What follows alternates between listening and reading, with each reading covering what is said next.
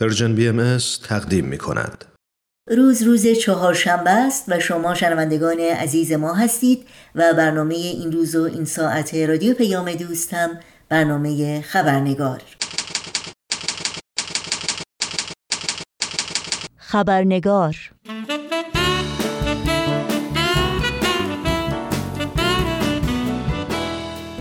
دوستان و دوستداران خوب خبرنگار نوشین آگاهی هستم به یکایی که شما خوش آمد میگم و خبرنگار این چهارشنبه رو تقدیم می‌کنم.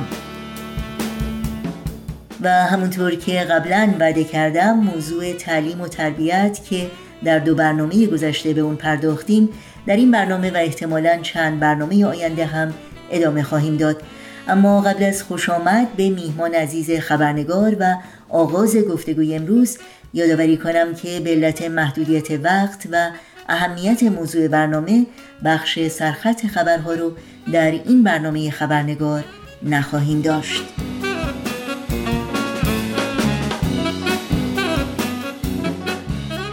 و ما همونطور که می‌دونید در طی دو برنامه گذشته تا حدی با فلسفه اصل تعلیم و تربیت و پاره از دیدگاه های زیربنایی این موضوع آشنا شدیم. و در مورد بود اخلاقی اون به خصوص از دیدگاه آین باهایی گفتگو کردیم.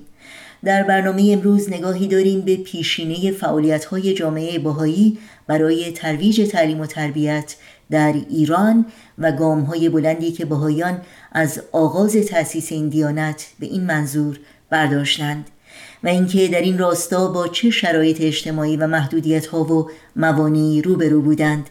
موضوعاتی که همراه با میهمان عزیز این برنامه دکتر بهروز ثابت نویسنده محقق علوم اجتماعی استاد فلسفه و علوم تعلیم و تربیت و مشاور مراکز علمی و آموزش عالی آمریکا به اونها می‌پردازیم.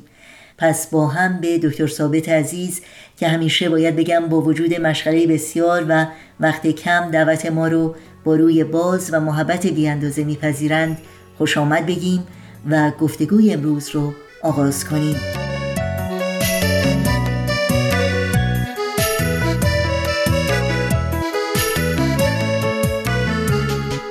آقای دکتر بهروز ثابت به برنامه خبرنگار بسیار خوش آمدین. ممنونم از اینکه دعوت من رو پذیرفتید و مجددا فرصتی دست داد که در این برنامه در خدمت شما باشیم. خیلی ممنون. خانم آگاهی عزیز امیدوارم که بتونیم جلسه خوبی داشته باشیم برای شنوندگان عزیزمون. خیلی ممنونم مطمئنا هم همینطور خواهد بود.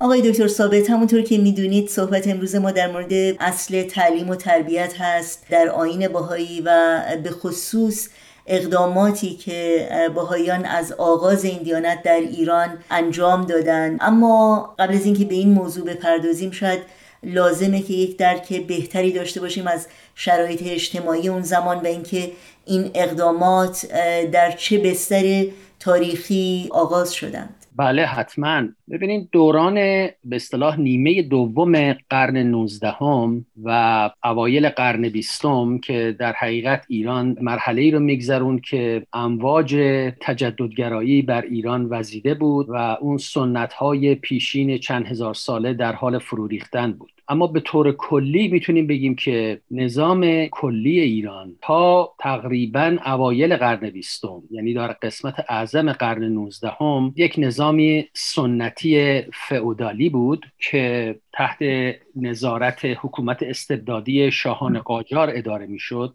و در این نظام علاوه بر استبداد سیاسی استبداد مذهبی هم حاکم بود. زیر نفوذ و مدیریت روحانیون بر قسمت اعظم امور زندگی جامعه از اقتصاد تا, تا سیاست تاثیرگذار بودند و در حقیقت فرهنگ ایران رو و اون ارزش ها و اون طرز فکر و همه جنبه های فرهنگی و تعلیم و تربیتی ایران رو اونها رقم می‌زدن طبیعتا در اون دوران ما شاهد بیسوادی گسترده بودیم در سطح کشور. فقر اقتصادی و فرهنگی در همه جا بود. به طور کلی یک جامعه بسیار بسته ای بود که شرایط ازمهلال و انحطاط در اون قابل مشاهده بود. و, و به طور کلی می‌تونیم بگیم که اصلا مفهوم هویت ملی مستقل هنوز در ایران جا نیفتاده بود. هرچند که ایران مستعمره کشوری نبود ولی اون مرکزیتی که لازمه یک هویت ایرانی هست حضور نداشت. و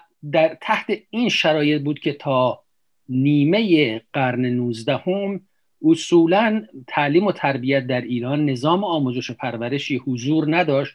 و آنچه که بود یک سلسله روش های سنتی بود بر اساس مکاتب دینی که اصولا تدریس علوم مذهبی می‌کردن و اونها زیر نفوذ و مدیریت روحانیون شیعه بودن که هم مدیریتش می‌کردن و هم تدریس می‌کردن و خب طبیعتا در تحت این شرایط خواندن و نوشتن محدود بود به همون دانشهای مذهبی و تازه اون هم محدود بود به طبقات سرشناس و رده های بالای قدرت سیاسی و اقتصادی. در تحت چنین شرایطی حتی این میزان محدود تعلیم و تربیت محدود به پسران بود تازه. ولی دختران از اون هم محروم بودند و جز دخترانی که وابسته به خانواده های به اصطلاح سرشناس بودن می‌تونستن چند سالی به اصطلاح آموزش ببینن آموزش خواندن و نوشتن و مسائلی از این قبیل.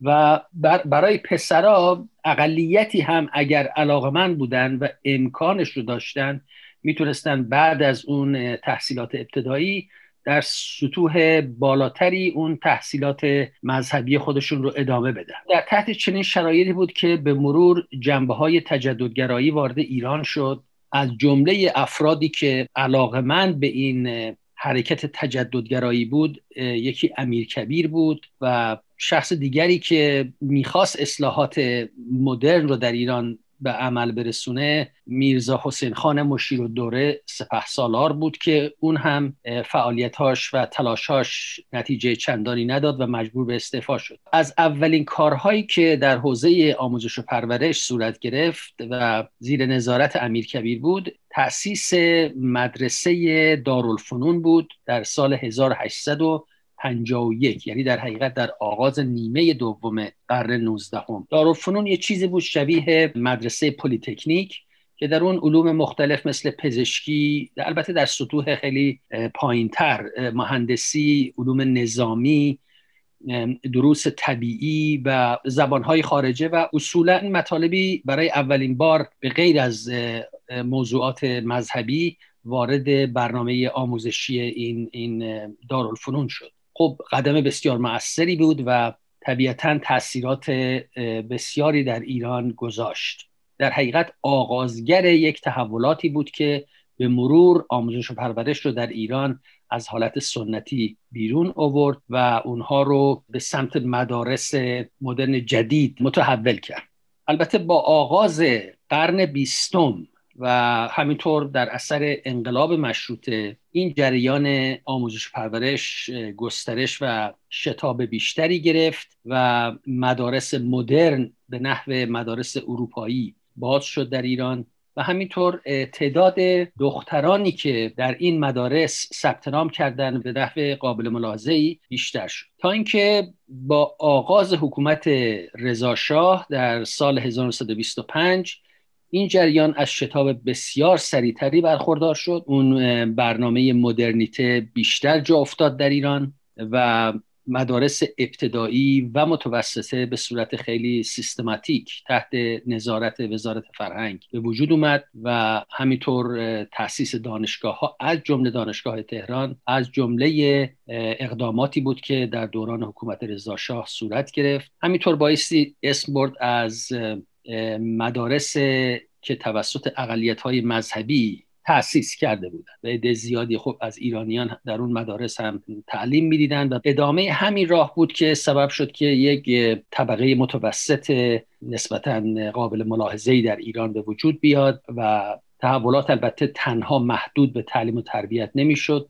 تحولات اجتماعی سیاسی اینها همه در ایران صورت گرفت که از همه مهمتر انقلاب مشروطه بود. اما در قلب اینها به نظر بنده این تحولات تعلیم و تربیت بود که ایران رو آرام آرام آهسته آهسته از اون انحطاط قرون وسطایی دوران قاجار بیرون آورد و اون رو وارد یک مرحله جدیدی از رشد و توسعه کرد.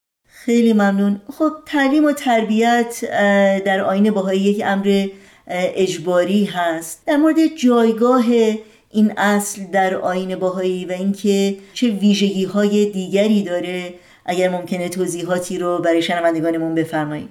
بله با کمال میل. ببین تعلیم و تربیت البته از نگاه باهایی از منظر باهایی تعریف بسیار وسیعی داره.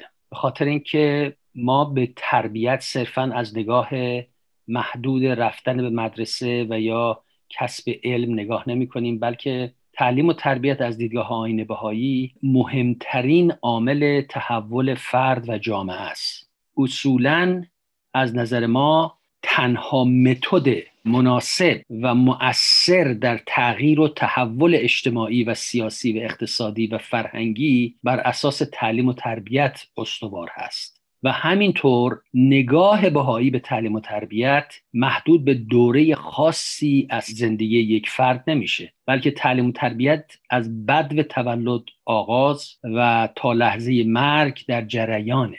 از دیدگاه آین بهایی تعلیم و تربیت رو بایستی اصل سازمان دهنده تحول جامعه بدونیم. حتی ما در آثار بهایی پیامبران آسمانی هم به عنوان مربیان آسمانی معرفی شدن. یعنی کسانی که اومدن عالم رو تربیت بکنن. و درکی که در این مورد دارم تعلیم و تربیت و مفاهیمی مثل فرهنگ و تمدن در آین بهایی یک ارتباط تنگاتنگی دارند حتی می‌تونیم بگیم که هم فرهنگ هم تمدن و هم تعلیم و تربیت رو می‌تونیم در تعریفی مشترک قرار بدیم. یعنی انقدر اینها با هم ارتباطات نزدیک دارن که در حقیقت اینها را از هم نمیشه متمایز کرد. لذا از نظر آین بهایی تعلیم تربیت یک جریانی است که در فراخنای تمامیت حیات حیات انسانی و اصولا حتی در عالم وجود این عامل تربیت که در جریانه و تمام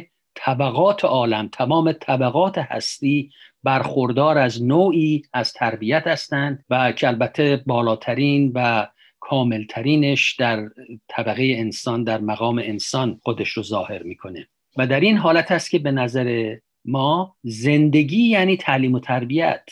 و یا می‌تونیم بگیم تعلیم و تربیت یعنی زندگی. و هدف این جریان وسیع و جامع و شمول این است که انسان درست زیستن رو بیاموزه نحوه ایجاد دنیای بهتر متعالیتر رو فرا بگیره و اساس یک تمدنی رو بذاره اساس یک فرهنگی رو بذاره بر اساس صلح و آشتی تمام ملل عالم. و این تعلیم و تربیت بایستی روح و اندیشه را از درون دچار تحول بکنه. یعنی یک مطلبی نیست که صرفا بشه از بیرون به عنوان یک مفهوم مکانیکی بر فرد انسانی و یا بر جوامع انسانی تحمیل کرد. هدف تعلیم تربیت اینه که روح انسان رو تعالی ببخشه. یگانگی نوع بشر رو ترویج بکنه.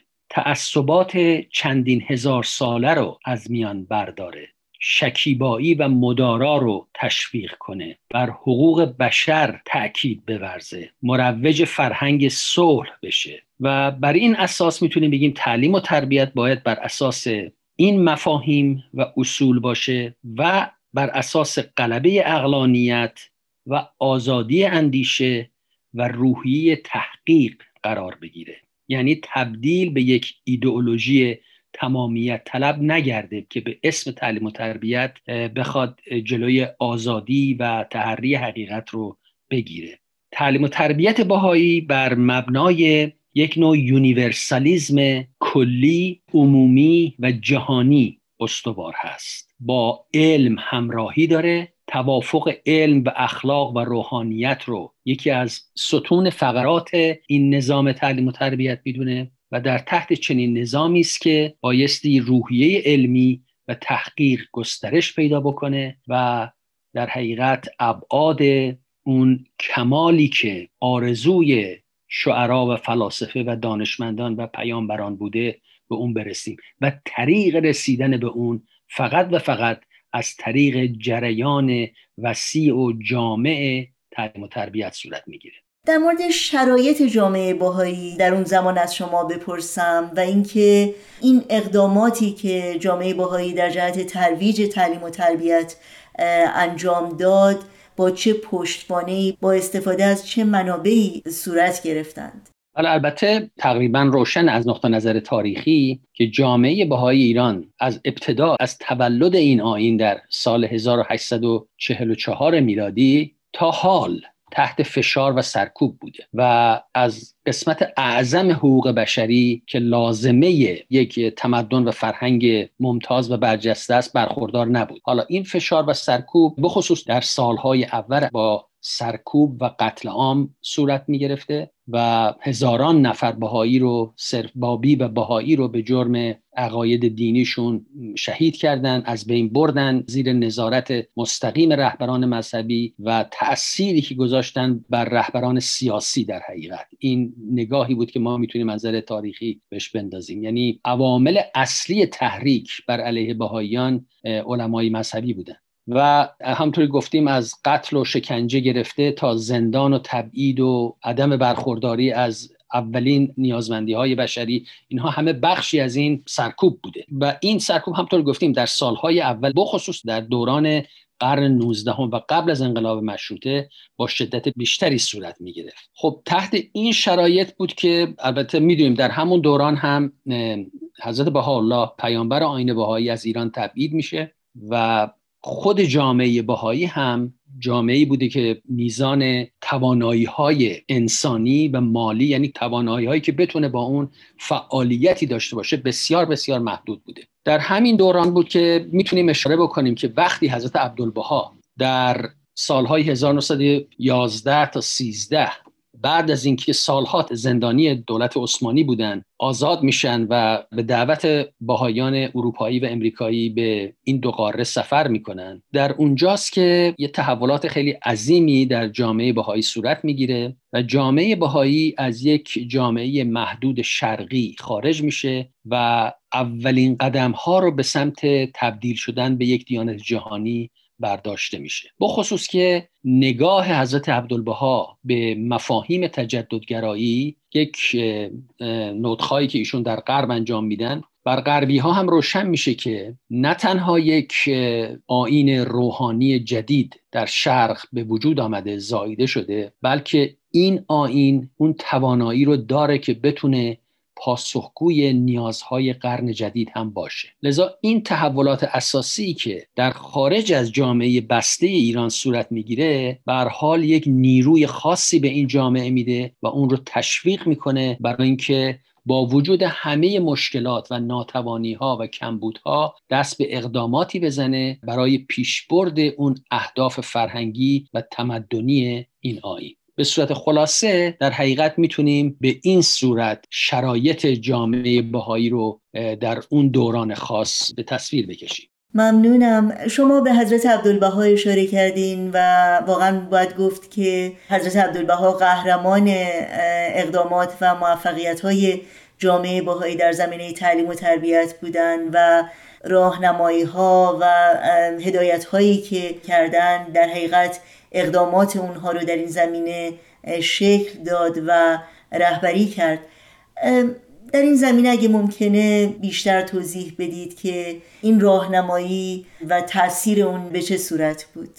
همونطور که شما در اول صحبتتون در مقدمه اشاره فرمودین تعلیم و تربیت در آین بهایی یک امر اجباری و عمومی است. یعنی بایستی تمام فرزندان دختر و پسر آموزش ببینن تعلیم ببینن. حتی خیلی مستقیم اشاره شده که اگر پدر و مادر استطاعت نداشته باشند وظیفه جامعه است که شرایط تحصیل رو برای کودکان و جوانان فراهم بیاره. و همینطور تربیت دختران در آین بهایی ارجحیت داره بر تربیت پسران. یعنی به این صورت مطرح شده که اگر پدر مادری استطاعت نداشته باشند که هر دو فرزند رو تعلیم بدن طبیعتا ارجحیت با تعلیم و تربیت دختران هست. و خب طبیعتا هدف این روشنه چون یکی از تعالیم آین بهایی تصاوی حقوق زن و مرد هست و برای رسیدن به این تصاوی بایستی شرایط تعلیم و تربیت برای دختران بیشتر امکان پذیر بشه که تمام اون تبعیضاتی رو که برای قرنها بر خانم ها و دختران روا گشته اون رو جبران بکنیم ما. لذا بر این اساسی که تربیت دختران ارجه هست بر تربیت پسران. البته دیگه در شرایط امروز که نظام های آموزشی به وجود اومدن و در حقیقت با روح این عصر جدید تعلیم و تربیت به صورت یک امر عمومی در آمده و اینها همه نشون میده که چقدر این مفاهیم تعلیم و تربیت در آین بهایی دارای اهمیت هست. حضرت بهاءالله در یه جا اشاره میفرمایند که مبادی علوم فرض است و قرائت و کتابت واجب. یعنی در حقیقت یک امر واجبه در این آین بهایی. و حضرت عبدالبها در بیانی میفرمایند که در این دور بدی یعنی در این آین بهایی اساس متین تمهید تعلیم و فنون و معارف است و به نص سریع باید جمیع اطفال به قدر لزوم تحصیل فنون نمایند. و بعد یکی از دستورات حضرت عبدالبها به جامعه بهایی ایران که البته ولی به کلیت جامعه بهایی دنیا ولی خب ما داریم راجع به شرایط ایران صحبت می‌کنیم این بوده که در هر شهر و قریه مدارس تأسیس بشه.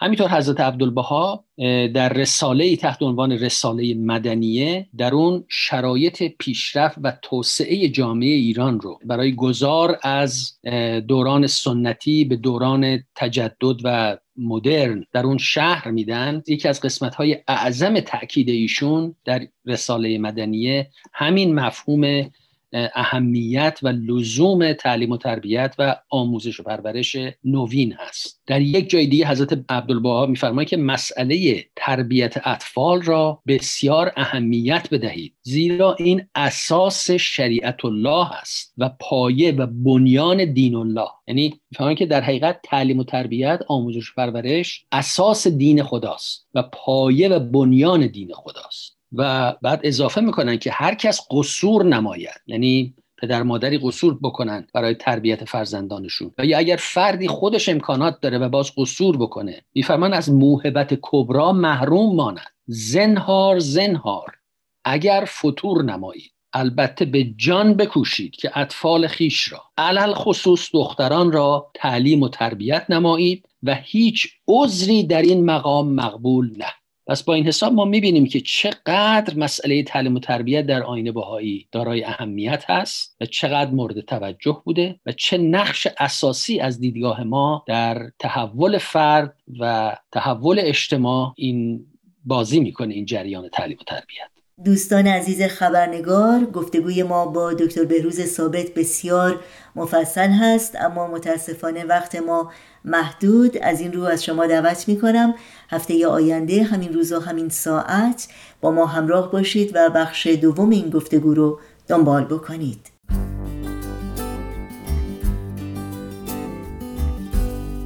توی یک شب زمستون پر شد از برف ابر پرخون سایه ها روزو شکستن. به افق درهای آرزو رو بستن. می‌دونم که خیلی دیره تن تو تو برف سیره نکنه سرما تو رو از من بگیره.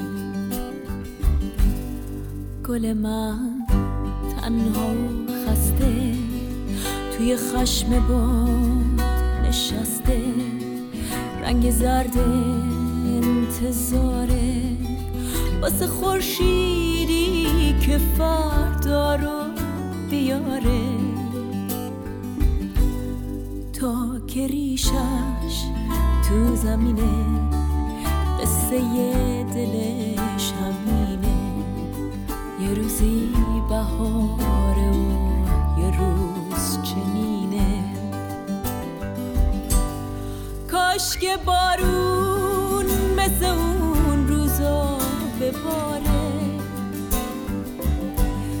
کاش یخا آب بشن و بیای بگی دنیا بهاره.